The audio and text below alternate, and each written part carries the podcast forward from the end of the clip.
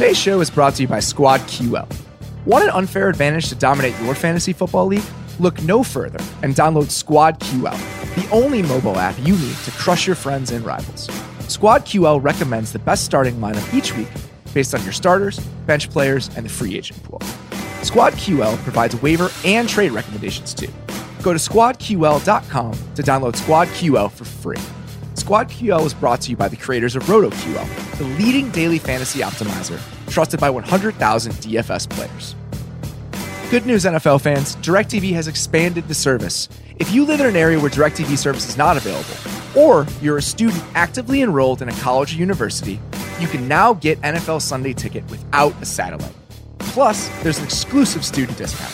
To see if you're eligible, go online to NFLSundayTicket.tv and stream every NFL Sunday Ticket game this season to follow your favorite team no matter where you live. Use promo code RINGER at checkout to save 15%. Package is also available for football fans living in areas where DirecTV service is not available.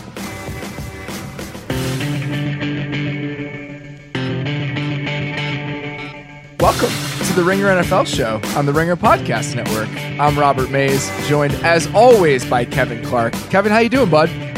Newly refreshed after a after a red eye. Took a three hour nap and I'm ready to go. This has been it's it's in the past it's been a tough road after a red eye. Last year I didn't sleep after red eye. Did a podcast and I was widely just everyone in the world decided on the same reference, which was the Will Ferrell voice modulation guy from from Weekend Uh. Update who couldn't control the tone of his Yeah. voice. It was because I was like, man, I'm so tired. I don't want to come across as tired, so I'm just going to speak really loudly and confidently.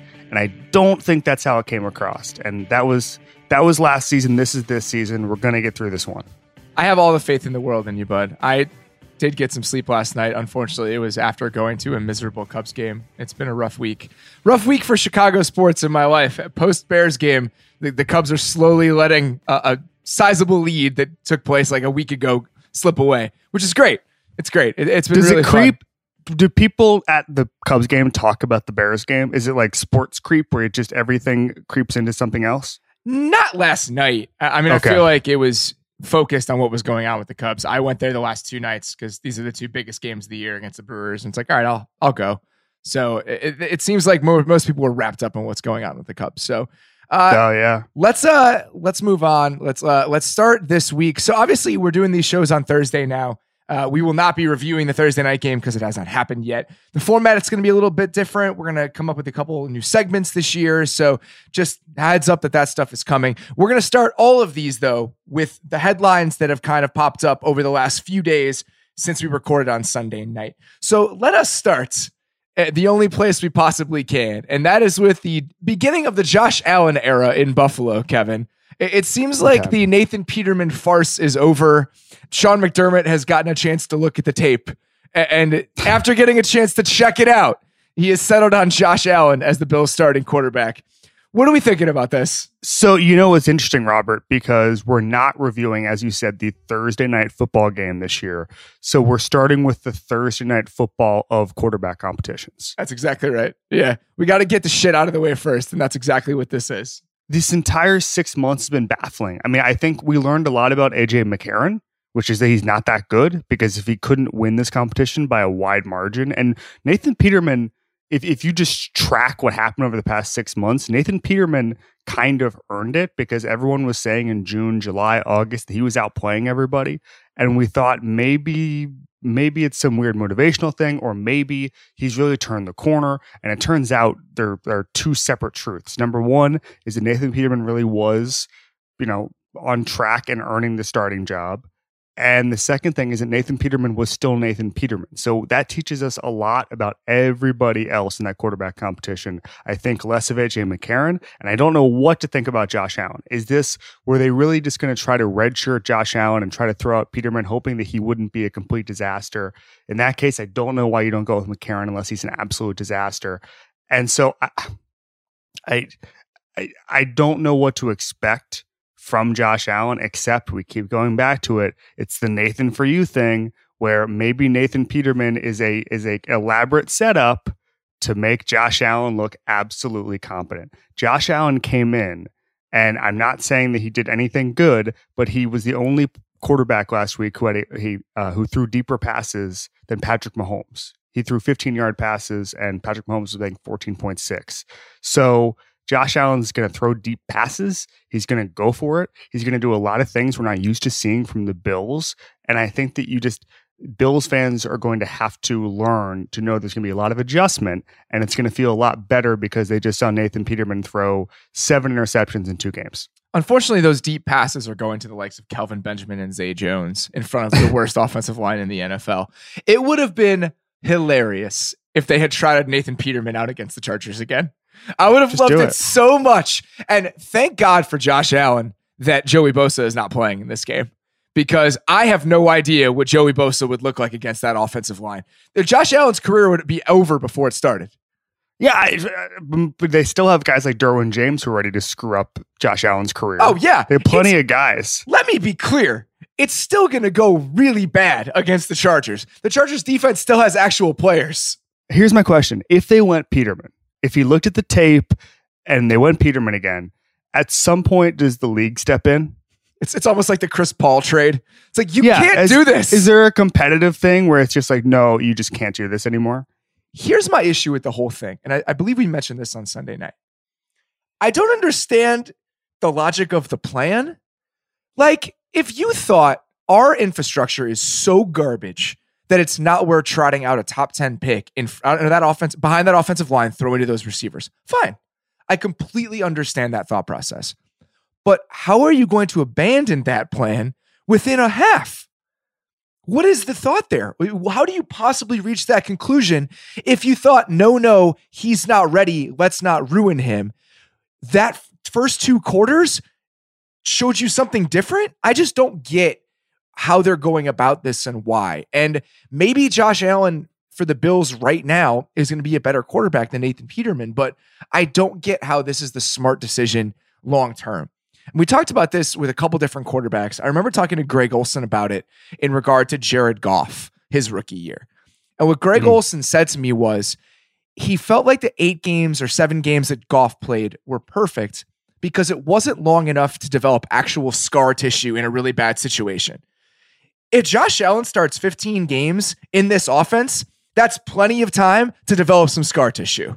I, I had a line that actually came to regret because I thought it was a little too harsh around the draft, which was I said that whoever, whichever GM picks Josh Allen will in five years be leading an NFL network panel called What I Got Wrong About Josh Allen.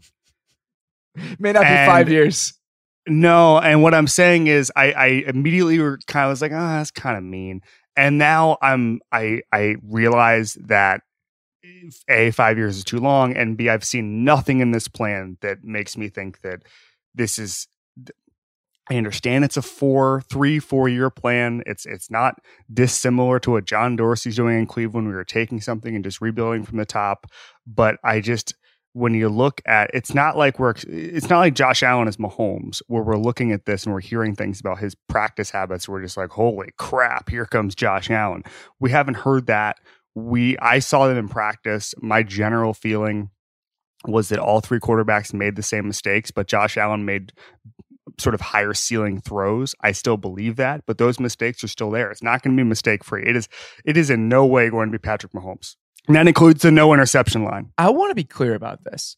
What I saw from Josh Allen in the preseason was better than what I thought I was going to. And I feel like in the right circumstances, he might have a chance, but I don't know if these are the right circumstances. This isn't Josh Allen's fault. He's been placed in a position where no one could succeed. I kind of feel bad for him, honestly. It's not his fault that he was a seventh overall pick, and it's not his fault that the Bills surrounded him with absolutely nothing and then just threw him to the Wolves when it didn't go well for one half with Nathan Peterman. I totally agree with you. Here's my here's here's my new feeling on this. So I talked about the league stepping in. The only way they would step in is if it was a primetime game. October 29th on Monday night, they play the New England Patriots. Oh my and, god. And I'm really excited. So first of all, here's what I'm excited for. Bill Belichick will turn anybody into a god. Anybody. And you know, he he compared Blake Bortles to you know the Deshaun Watson class of mobile quarterbacks this week. what I want to hear is Bill Belichick on so that Monday, so the the the Monday before. Bill Belichick will take the podium and be forced to give a scouting report of either Nathan Peterman or Josh Allen, and he is going to turn both of those gentlemen into Dan Marino. I'm really looking forward to it. It's the best. Every single week, it's something new. He used to turn. He turned the 07 Dolphins into the 85 Bears one year on a conference call. He was just like, I just, I'm terrified of this team. They went one in 15. All right, let's move on uh, to some more dour Let's. news. Uh, the Falcons lose both Keanu Neal and Ugh. Deion Jones this week. Uh, Keanu Neal tears his ACL. He's out for the season, obviously. Deion Jones has a foot issue. He'll, he's on IR with designation to return. He'll be able to come back in week nine. But that is a long time to miss your best defensive player and arguably your two best defensive players. Yep. Uh, So, I, I mean, Who, who else is in that argument? Because I thought it was, I thought it was pretty clear cut one and two. Desmond Trufant's a pretty good player. Yeah. I mean, Trufant, obviously, yeah. Vic Beasley had his moments a couple Yep. years ago, but I, I would say these two are probably the most valuable members of their defense, especially Jones. A- And, I feel like this week it's going to pop up a lot because this scheme purposefully funnels receptions to running backs. Yep. Yep. That they do it with a uh, with a plan, and because they trust Jones to clean those plays up, he's so good in the open field. He can cover so much ground. And you got Christian McCaffrey is coming to town this week. I mean, that is not going to be fun. If you play daily fantasy, which is PPR, I would be hammering Christian McCaffrey right now because this was already a scenario where he was probably going to get a lot of work in the passing game. And now there's no Deion Jones to deal with him after he catches the ball. He could have a monster day against this team, sans Deion Jones. Obviously, Duke Riley is not the worst backup. He's a third round pick. You know, they liked him coming out. It's decent depth, but Duke Riley's not Deion Jones. Deion Jones is a full blown superstar. Can you pound a player you have in fantasy? Did you just start him? Yeah, just like just put him in a lot. Yeah, exactly. Just super stardom. Yeah, he's the well- first guy you put Well, on your starting if, if, lineup. you, if you play daily, that's what I'm saying. Yeah, If you're no, doing like a daily lineup, I would throw McCaffrey into everything. He's not that expensive, and it just seems like McCaffrey got a lot of work against Dallas. That he's going to be a monstrous part of their game plan in Carolina. And right now, these are the perfect circumstances for him to have a huge game. Totally agree. You know, I, I was actually talking to Tom Dimitroff about this uh, in mid-August about just how vital the middle of the field has gotten in an NFL game, and I'll, I'll write something about it later this season. But I mean, the middle of the field is completely different. You know, I, I there, there's a book by George Plimpton called Paper Lion, and in the middle of it, it's almost amazing. He quotes Raymond Berry, and Raymond Berry's talking about how you he called the middle of the field the pit, and he was like, you if you're a receiver you can never, ever, ever go behind the defensive line and in front of the linebackers. It's absolutely impossible. You will die. It will be the end of your career. He's gone over, you know, I think he said he'd gone over the, the quote unquote the pit once in his life. And, you know, 50, 60 years later, the pit, as Raymond Berry kept calling it, is the modern, modern schemes. I mean, that's all they do is is is just these you know, the mesh concepts, the drag concepts, um, and it's just over the middle of the field, and that's how much the game has changed. That's Tom Brady, that's Peyton Manning, that's all of these quarterbacks who've realized um, how efficient things can get. That's defenders knowing that the helmet rule and you know uh, targeting rules exist, and that you cannot sort of lower the boom like you could 10 15 years ago there's all sorts of little things that have combined to make the middle of the field wide open and if you don't have, and this is what Tom and I talked about, if you don't have a Deion Jones or a Keanu Neal, you're screwed. And they are they felt so lucky to have those two guys. And now to lose them both in the same week, I mean, you don't want to lose your quarterback. That's number one. But to lose the spine of your defense in one foul swoop, two guys having to replace those guys, that's that is uh not good, folks. They're unique weapons because Jones covers so much ground and he's one of the best coverage linebackers when he has to kind of man up on a running back in the league. I mean, he was one of the only Kamara stoppers in the world last season. Yep. And Yep. the, the reason that Neal is unique is because he still lays that boom, but he does it in a legal way. He's one of those guys like Kam Chancellor that had been able to kind of work within the margins of the rules and really still be a physical force, still intimidate people, still take the ball away while not getting flagged for it. Those guys just don't really exist anymore. And to lose those elements in again one fell swoop, it's going to be a huge blow for them. All right, before we move on, let's uh let's chat about the week in Jon Gruden very briefly.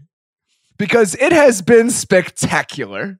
It's almost piling on because everything we thought was going to happen happened. Like they, Jared Goff was standing back there like he turned off the pass rush in Madden. He was just hitting the ball. He was oh. just he was just like just hitting the ball, just patting it, just looking downfield. I mean, it looked like a non-contact practice at some point.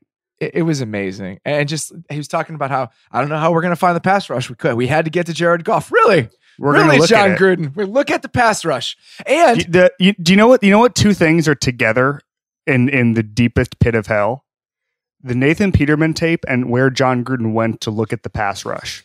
you know what else was on that Raiders tape? Amari Cooper running open downfield. Apparently, they got to get him Oh. the ball. Amari was open. He's we not sure why they there didn't for throw some it there. reason. I love so much that everything about this Jon Gruden taking the Raiders job had to do with why Derek Carr was this special quarterback that like had this amazing allure to him. And Jon Gruden just couldn't wait to work with Derek Carr. It took one week for him to throw Derek Carr under the bus. One. It is amazing. I I've made this comparison before, and I don't I'm, don't mean to be political, but what has happened here kind of reminds me what happened with Trump, where Yeah. the idea came up where it was like, Saying that for a month. I, I the, Yeah. you know, the Donald Trump thing. It's like, really, like this is a thing, and then it clearly is going to happen. And as it's obviously going to happen, and it's you, you know, you have to live with it anyway.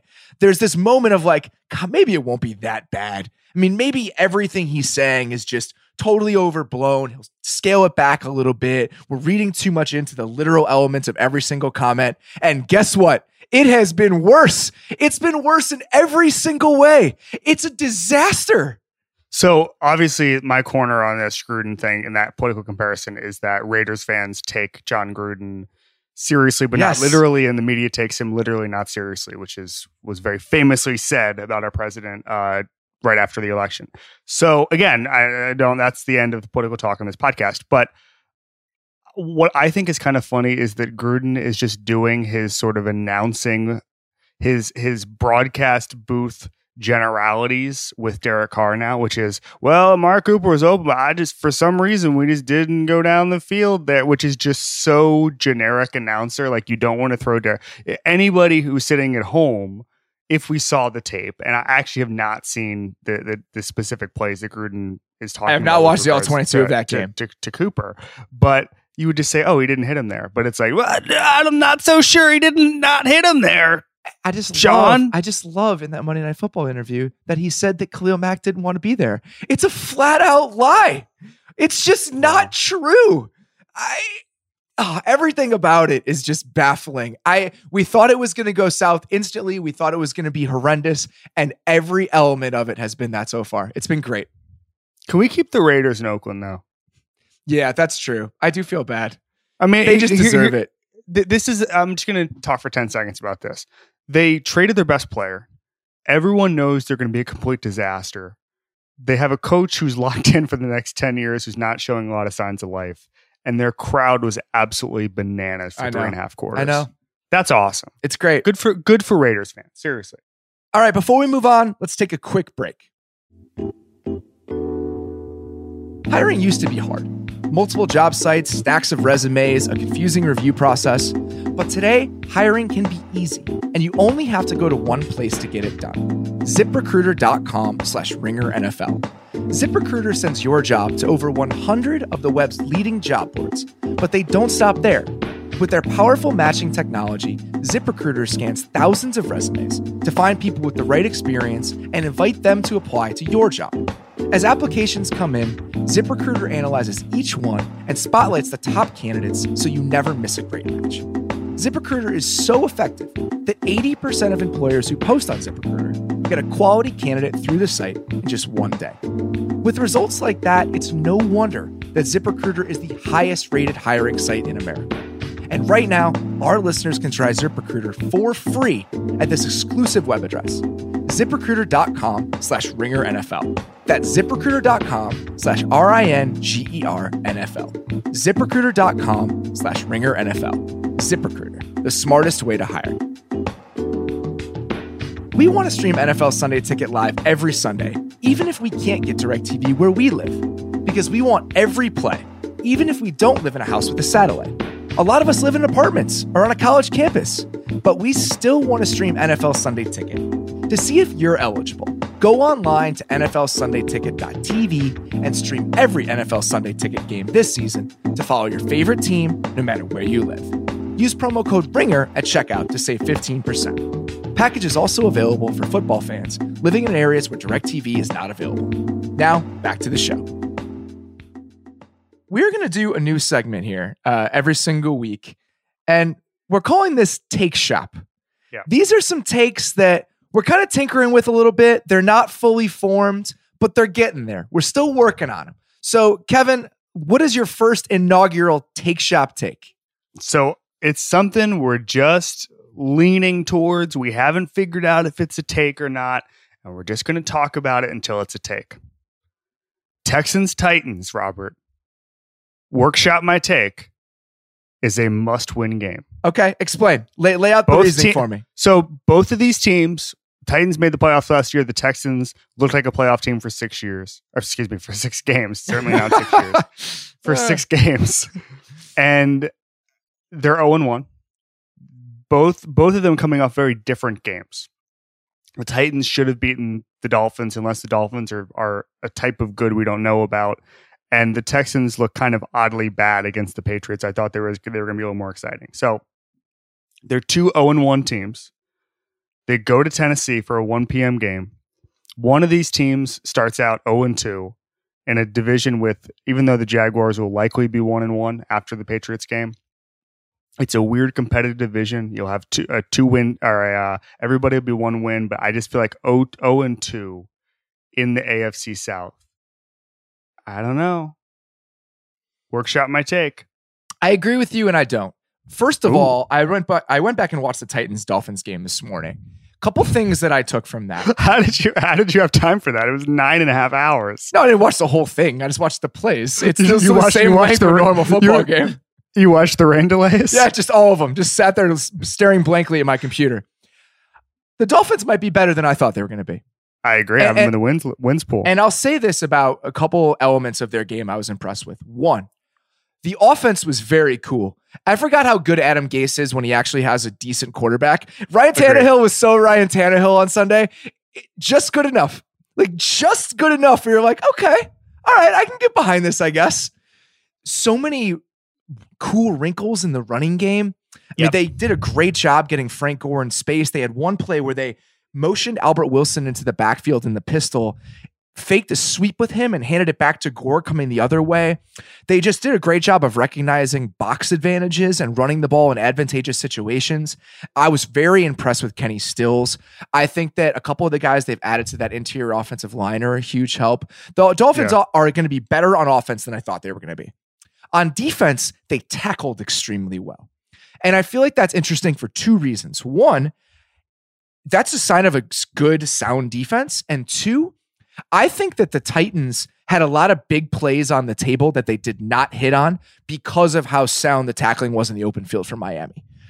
The Marcus Mariota injury was very big for Tennessee in this game. I Yeah. liked how the offense was moving the ball in the first half.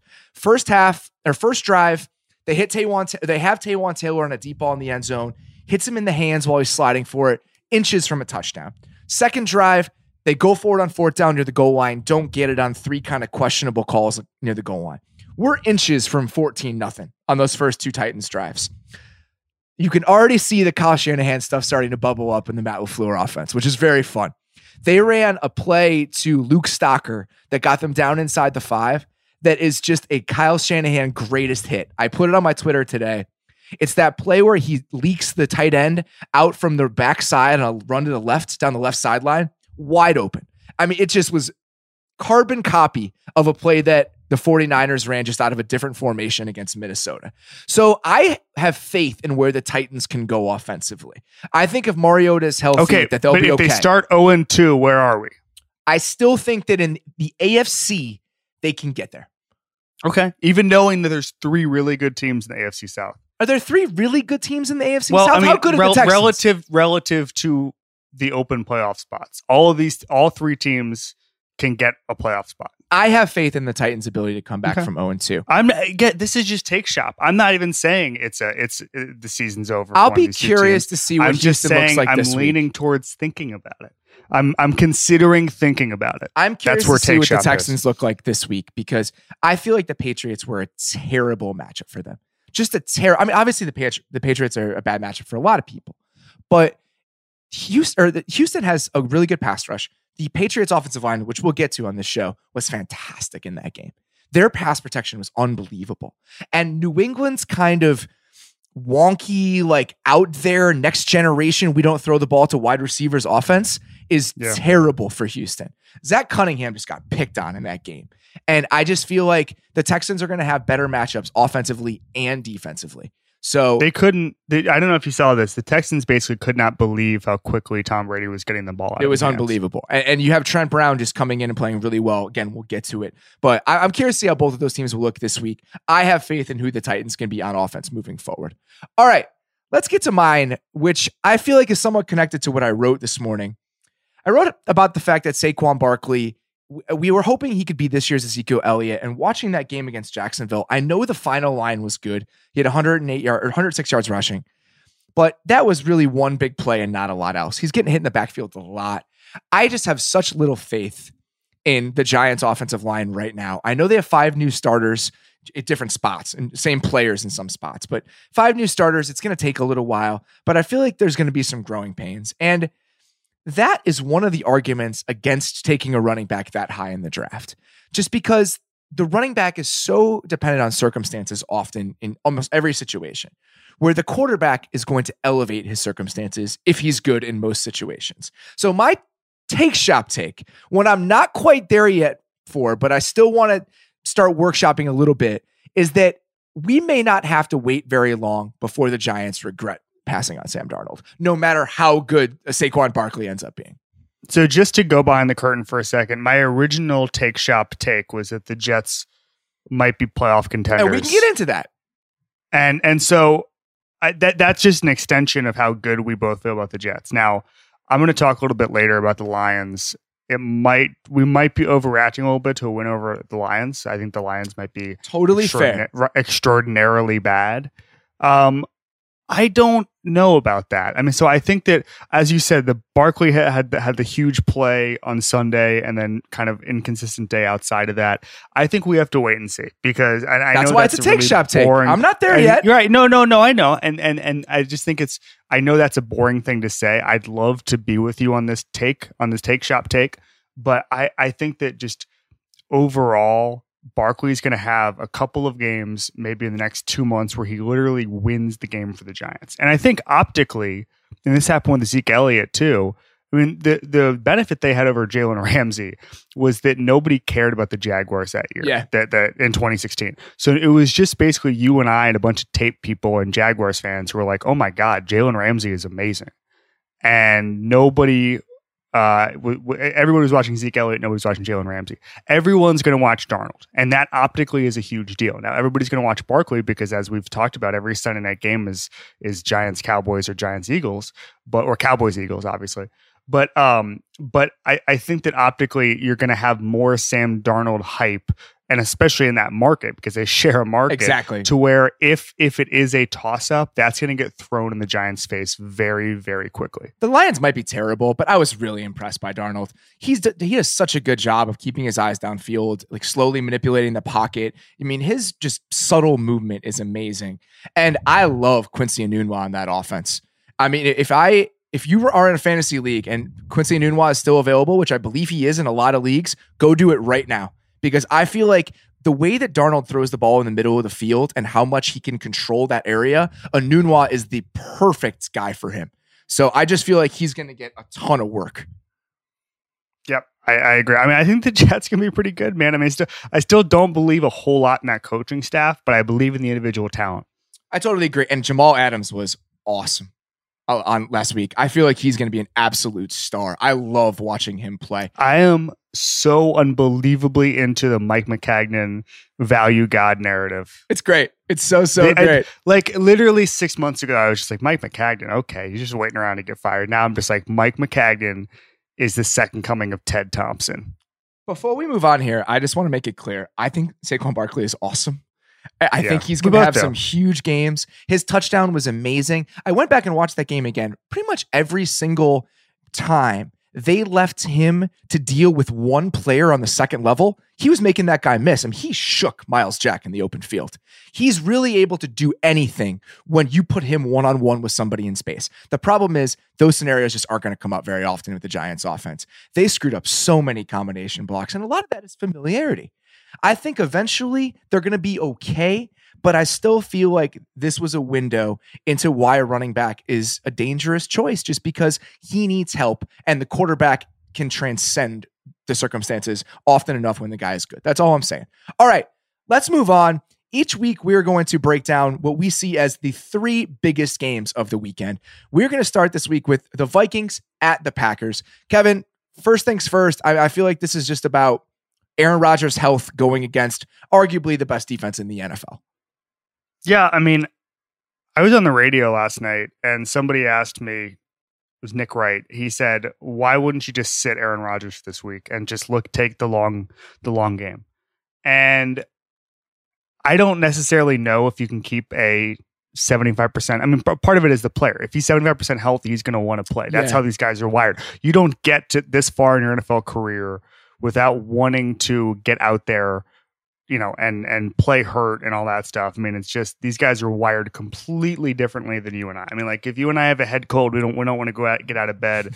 if they have a sprained knee, they want to play the best defense in football, right? And so that's sort of from the player perspective, we have to consider that. But if I were management, or if I was Mike McCarthy, and Aaron looked even a step slow in practice, I would say, let's just take it easy, guys. Let's just take it easy because uh, Anthony Barr was obviously the player that hit Aaron Rodgers to knock him out for the season. That was a fluke injury. Aaron Rodgers has said it's a fluke injury, but I just feel like that defense is so ferocious. And the only way it makes any sense for Aaron Rodgers to be out there is if they're just going to do what they did against the Bears, which is just a quick strike offense. Do not let him run around back there because that's how he gets hurt. I feel like the Vikings are the worst possible matchup for them this week. And I know that sounds Yes. obvious. I know that sounds obvious because the Vikings have a good defense. Of course, they're the worst possible matchup. But I But feel it's, like it, there's it's, it's specific the type of good defense. Yes. It's the type of good defense. If so, remember last week in the Jets game when Stafford kind of tweaked his knee a little bit, and the Jets started running these double A gap pressures. That's that's called pipe pressure, and the reason it's called that is because you flush the quarterback out by rushing up the middle. The Vikings do that naturally. That is their preferred mo defensively. They are going to do a lot of that. I feel like this week in order to get Aaron Rodgers on the move outside the pocket. Typically, you don't want him to do that. You don't want him to be able to make plays outside the pocket. You want to keep him contained. But now, if he's limited in terms of his mobility, I feel like that's exactly what you want to do. So I would see a lot of Kendricks and Barr right in the middle in those A gaps, trying to flush him out. The Vikings are this rare team, and you saw it last week against the Niners, where they can dictate the game with their defense because when they're blitzing, it's not out of desperation. They blitz Yep. from us like a, they blitz from higher ground. They really understand when and where they need to send these guys. And I feel like you're going to see a lot of that this week. On the other side of the ball, coming into the season, I, I felt like we'd see a lot of like dime and dollar defense from the Packers. The secondary is easily the deepest part of their team, especially with Jake Ryan on injured reserve. And we saw that last week. They're throwing six, seven defensive backs out there without even thinking about it. They're like, these are our best guys. We'll figure it out later. Well, Mike Pettine played from Rex Ryan, who just every year was just like, get draft me three cornerbacks, please. Yeah, I, I just feel like that's the strength of that defense. You bring in Josh Jones and Jaire Alexander as rookies. No, Josh Johnson, Josh Jackson is the rookie. This is driving Okay. me All right. insane. No, we have No, to. uh, we have to in. tell the listener. Keep it we in. Have to, no, no, no, no, no. We have to tell the listener this. We stopped so that we could look up whether it was Josh Jones or Josh Johnson. and I still screwed it up. And Yeah, it's okay. Josh Jackson. I'll just I, I'll just remember it this way: Joshua Jackson, Wait, it was yeah, right. It was Dawson. Jackson. What were we doing with Johnson? or no, he'll, it was because it was because we looked at we were talking about the Rams guy. talk about the Rams guy. There are too many Oh JJ names in the secondary. Johnathan Joseph. This is getting ridiculous. So Josh Jackson, Jaire Alexander. uh, So obviously those are the rookies. They came in. Kentrell Brice had a decent game last week. I feel like that is where the talent on this defense is. So as long as they're throwing everybody out there, that gives them their best chance. But I'm curious to see how the Vikings respond to that. I might, I could see the Vikings just saying, we're going to run the ball against you out of lighter personnel packages and dare you to stop it. And I understand that's probably the cat and mouse game that makes the most sense, but the Vikings struggled to run the ball last week. You know, Pat Elflein is questionable. He may be back, but I still feel like that offensive line is going to take a while to coalesce. So we'll see what happens. I feel like there's some stuff worth watching in that game, though, just in game inside the game type stuff. Yep, totally agree. I mean, I, I think it's I think it's a fascinating game. I, I, hope for the sake of football that Aaron Rodgers plays, but again, if I'm Mike McCarthy, if I'm Brian Gutekunst, Kunst, I'm I'm I'm just really I'm not going to rush Aaron Rodgers back to play against Mike Zimmer's defense with all that talent. I totally agree. All right, let's move on. Chiefs at Steelers. Yes, I feel like I, I it's it's the uh, Mr. T thing here. Uh, prediction points. That is my prediction here. I, just feel like both of these teams are going to put up a lot. I was very impressed with the Steelers defense last week. You forget just how much those guys inside can control and dominate a game. And I was not impressed with the Chiefs defense, but I still feel like the Chiefs offense is such that they're going to be able to score on anyone. I feel like this is going to be a high flying affair. So I wrote, wrote about Patrick Mahomes this this week for the ringer.com. And uh, the the few things to know about Mahomes is first of all, his average, as I said earlier, his average depth of target was 14.6 yards. It's ridiculous. And what's happened with everybody in the NFL, including people like Drew Brees, including people like Eli Manning, who were eight, nine years ago reliable downfield passers, is they are throwing shorter and shorter every single year. I think both of those guys have lost three yards off their average throw um, just in the last few years. And so Patrick Mahomes is just bucking that trend in a way that's really exciting and the defenses aren't used to. And a lot of people have asked me since the story, people inside the NFL and out, if they think that this was designed by Andy Reid, where they knew that defenses were all sort of gaming it, you know, passes close to line of scrimmage, all that stuff. They're built for those things. Almost like what we were talking about with like Deion Jones, right? Where you're just getting these athletic linebackers who can patrol that space. Well, okay, well, Andy Reid's going to design an offense where you find those pockets beyond, well beyond those guys. And I kind of do think there's a little bit of that. I just also think it's lightning in a bottle with Mahomes' skill set. But I just eh, Mahomes can do things that no no young quarterback I think can do. He's he's different than a lot of that that a lot of his generation of quarterbacks. And that's what's fascinating to me. The one thing I do want to talk about as far as just pumping the brakes on the expectations. So the 14.6 average depth of target number is the most by a full yard in the last decade. Who's number two? I would say it's one of Jameis Winston, Cam Newton, or um, Carson Palmer. You are insanely incorrect. The answer is Tim Tebow. Are those guys close at least? Because they were always near the top. I have not league. seen. I have not seen. It was one. It, PFF wrote it in a. Okay. Uh, it, it was not really a. funny, it was not a. It was not a listicle. It was just a, a fact. I uh, I feel like this you know, the Chiefs' def- offense is just a good matchup for the Steelers' defense. You know, I know that T.J. Watt had that massive game last week, but if you go watch those sacks, he didn't have four sacks. I mean, he had one where he No. pushed Tyrod Taylor out of bounds. He had one where he cleaned it up near the line of scrimmage. I mean, they were really deep in the down. He was great against the run, but I this is not an edge rushing team that's dominant. And again, he's going against Mitchell Schwartz this week, most likely, which is a different sort of animal. I, I feel like the Chiefs' offensive line is decent on the interior. they can deal with Heyward and it. Again, if you're looking for guys that are, maybe have a big game this week, I feel like Juju and Antonio Brown. Obviously, Antonio Brown's going to be very expensive, but you look at what Keenan Allen did against Orlando Scandrick out of the slot last week. I could see a lot of either Antonio Brown or Juju in the slot just trying to take advantage of that, and the Steelers just torching it over and over and over again. Yeah, definitely. I mean, I just think this is this is a really interesting matchup game. Uh, no Le'Veon Bell again for the Steelers. Um, the, as you said, the Chiefs secondary. I bet they wish they had Marcus Peters right now, just from his talent standpoint. Yeah, absolutely. It's huge. Well, I, I, you know what? I, I'm not going to Monday morning quarterback the Chiefs because they've built a really good team, especially on offense. Are we sure? What the hell was going on with the Marcus Peters trade? I I think they just wanted him out of the building, and I understand. I, I that, get but that, but it's a like, glaring, glaring hole when it's I literally the worst area in your entire defense. I don't know about that one. Yeah. That's all. It's the weakest area of their team, and that's why they desperately needed Kendall Fuller. But if you're going to play Kendall Fuller a little bit on the outside too, that's not what he does well. You- You're getting worse at two spots. It's just uh, that secondary is problematic, and it's going to be all season. It just they're going to give up a lot of points, but hopefully they're going to score a lot as well. All right, let's move on. Our third game here Patriots at Jaguars, rematch of the AFC Championship game. I went back and watched that game this morning very quickly just to kind of remember and refresh my memory about uh, just what the Patriots tried to do the Jags. Because if you watch New England's offense last week, they did such a good job of picking on Kevin Johnson and Zach Cunningham in coverage. That's what they did. The game plan was we are going to hammer these two spots over and over again. The tough part about the Jags defense is that there's just no clear weak link. So it's harder to zone in on one particular area and say, or one particular guy and say, this is our spot. We feel like we can win here. They used a lot of vertical concepts out of the slot in order to attack linebackers. And they did that with Brandin Cooks. They did that with Danny Amendola.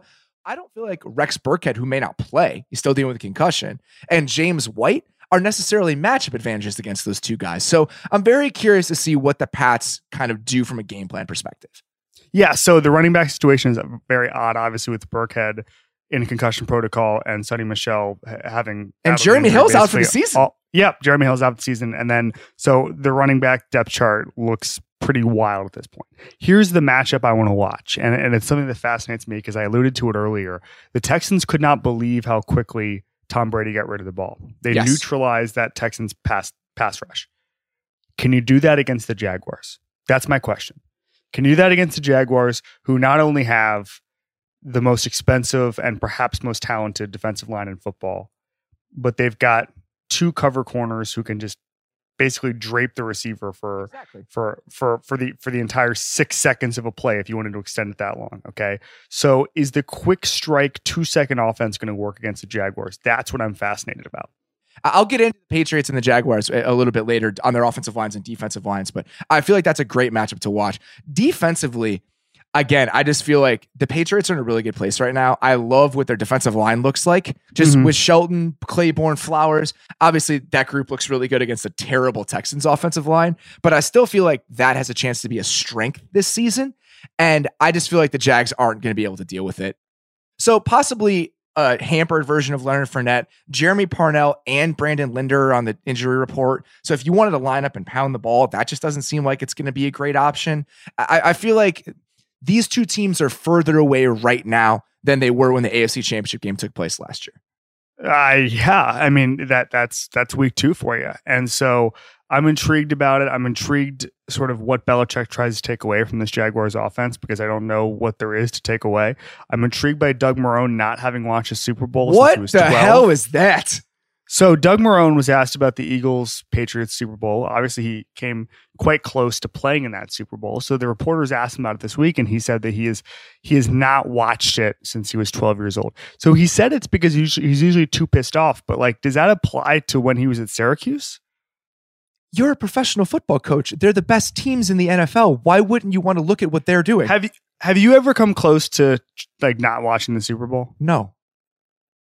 So like ten, the year that the Eagles, one of my best friends was an Eagles fan. The year the Eagles lost to the Panthers in the uh, NFC Championship game. Remember that was the was it the third or fourth straight NFC Championship game? Mm-hmm. My Eagles fan friend was so depressed. He was like, "I'm not going to watch a Super Bowl, and like anybody who wants to not watch Super Bowl with me can can come to my house on Sunday."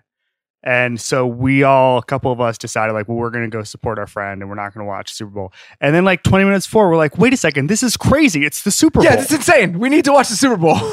What the hell? Wait, what are you doing? And so my, I think I remember my buddy watched a bunch of movies and uh, we all went and watched the Super Bowl because it's the Super Bowl. And you were not a professional football coach. We were also in high school. Yeah. What else are you going to do? Before we move on, let's take one more quick break. Here's a little insider travel secret from our friends at Hotel Tonight. There are tons of empty hotel rooms out there just waiting to be booked.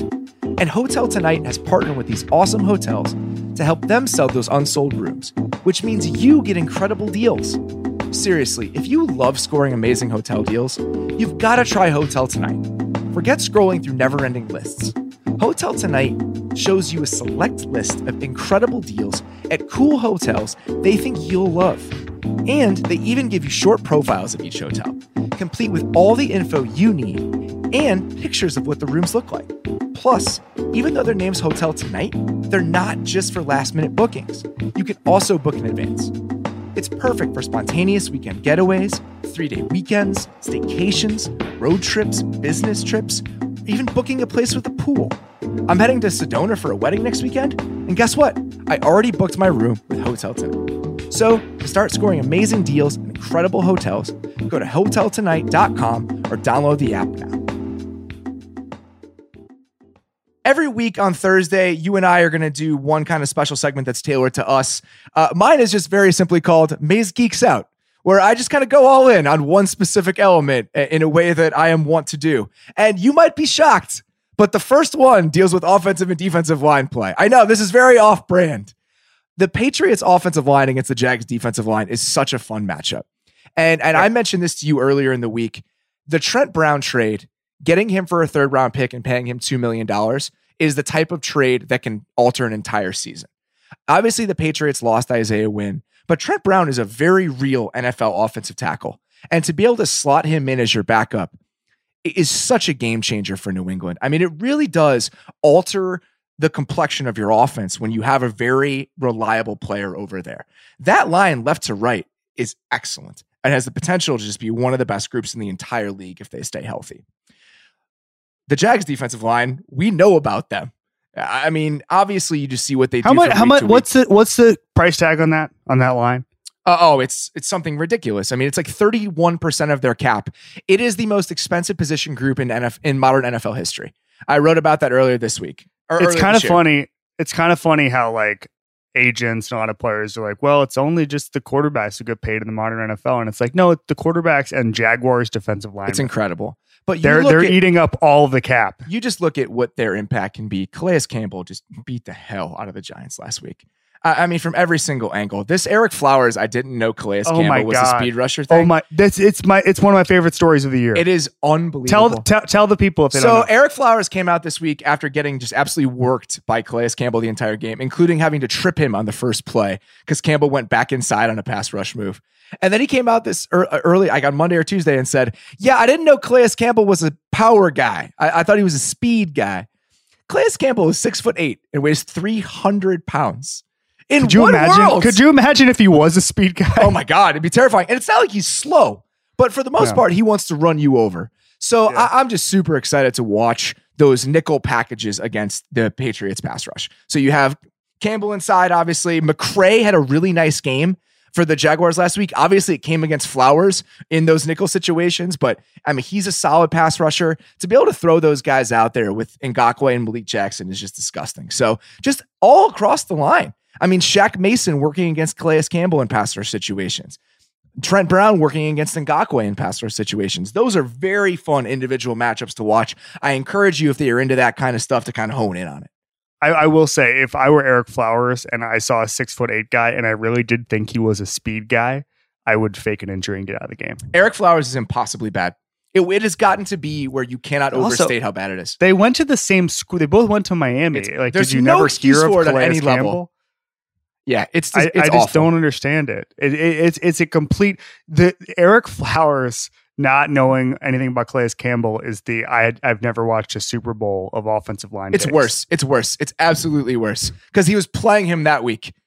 It was uh, uh, I can't even get over it. All right, buddy. Maybe he's too pissed off to watch the Jaguars, just like Doug Marrone. Uh, he should be too pissed off at this point. All right, now we're gonna get to yours. We are calling this Kevin's sneaky truth of the week. Something that you feel like is not getting enough pub and, and is truer than people seem to think it is. So, what are you going with for the first time? it is impossible to overreact to how bad the situation in Detroit is. All right, lay it on me. I'm excited for this. So the Lions, so Matt Patricia has given up 40 points in two straight games. One of those games was to one of the deepest rosters in the history of modern football, the Philadelphia Eagles. And then he plays the Jets, who give up a pick six in the first play of the game and then don't and then just completely boss the Lions around for the next 59 minutes. It was very strange. You know, Michael David Smith from Football Talk made this point yesterday, and I keep thinking about it and I keep laughing that when Josh McDaniels tried to leave New England, they basically had him break all social norms and hurt his own career quite frankly. They put up a barricade. His, they wouldn't let him leave. Yeah. And and they did the the Blake Griffin thing. They just you know just put the put the chair on the door and you know played card games with him for a while, so he couldn't go take the Colts job, and with DeAndre Jordan, and and so they did all that with Josh McDaniels, and then Matt Patricia leaves, and they're like, "Well, good luck, see ya, see ya, Matt." That's probably a red flag. So I think you start to look at it, and there's a couple things. Number one, I think it's really funny that Dan Wetzel and a couple of other reporters had reported that the Jets essentially knew all of the plays the Lions are running because of hand signals. I just think that, and Matt Patricia came out and said it's a little overblown. Um, but I don't, I don't think so. I don't. I think, I think five interceptions speaks for itself.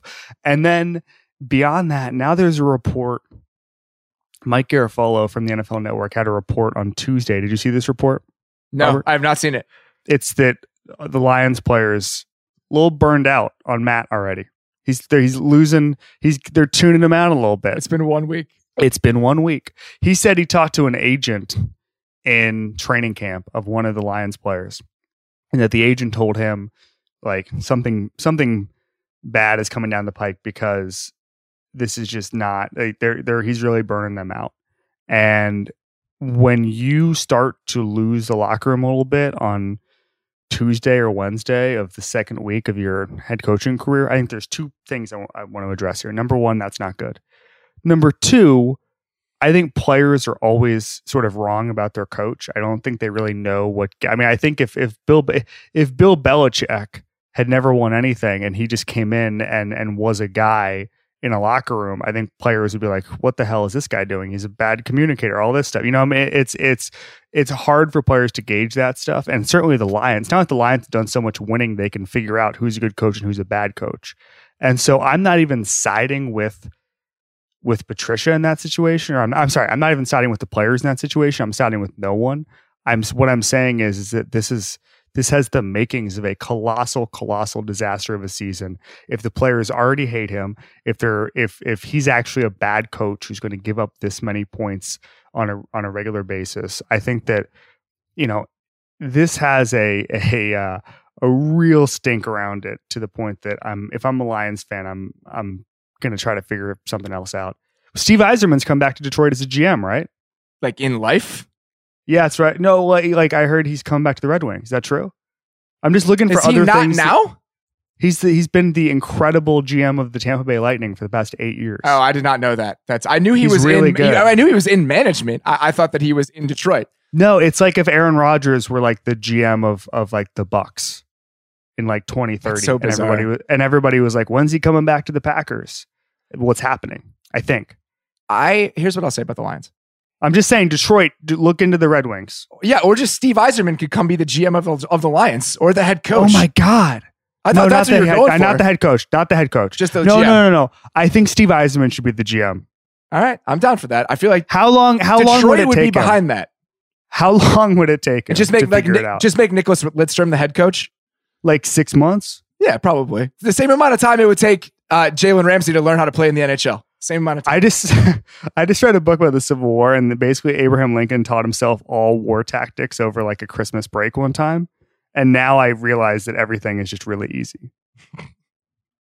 That's a good take. If you're That's smart, I'm yeah. saying if you're smart, if you're really smart, if you're Abraham Lincoln or Steve Yzerman, you can you can figure this stuff out very quickly. if the Lions' offense is not good, they're in trouble because they're going to give up a lot of points, and, and they just could not move the ball. And Matthew Stafford's just thrown to the other team. That's problematic, which makes me sad because their receivers are so good. They're so so good. Like just throwing Kenny Golladay into the mix and having him be on the offense is ridiculous. I'm a little disappointed that we're going to see another ho hum season for a team that has so much talent. All right, Kevin. Before we get out of here, let's quickly go through the Thursday night game. Uh, one minute here. I just want to see these teams play against real NFL teams. That's all I'm asking for. I mean, the Bengals played against that. the Bengals played against that terrible Colts defense last week. You're going against a legitimate NFL defense in the Ravens. Joe Mixon's not rushing for 5.6 yards against Pierce and and Williams. I'll tell you that right now. So uh, that's going to be a huge challenge. One uh, matchup I'm very excited about is watching Marlon Humphrey when he gets to go against AJ Green. I feel like Humphrey is a superstar in the making, and I feel like he's on his way. So that's one I'm going to be excited to watch tonight. But yeah, I I just feel like this is going to be a much better measuring stick for both of these teams. I'll pick the Ravens, but I feel Okay. like that line the line is minus one right now. I feel like that is right on.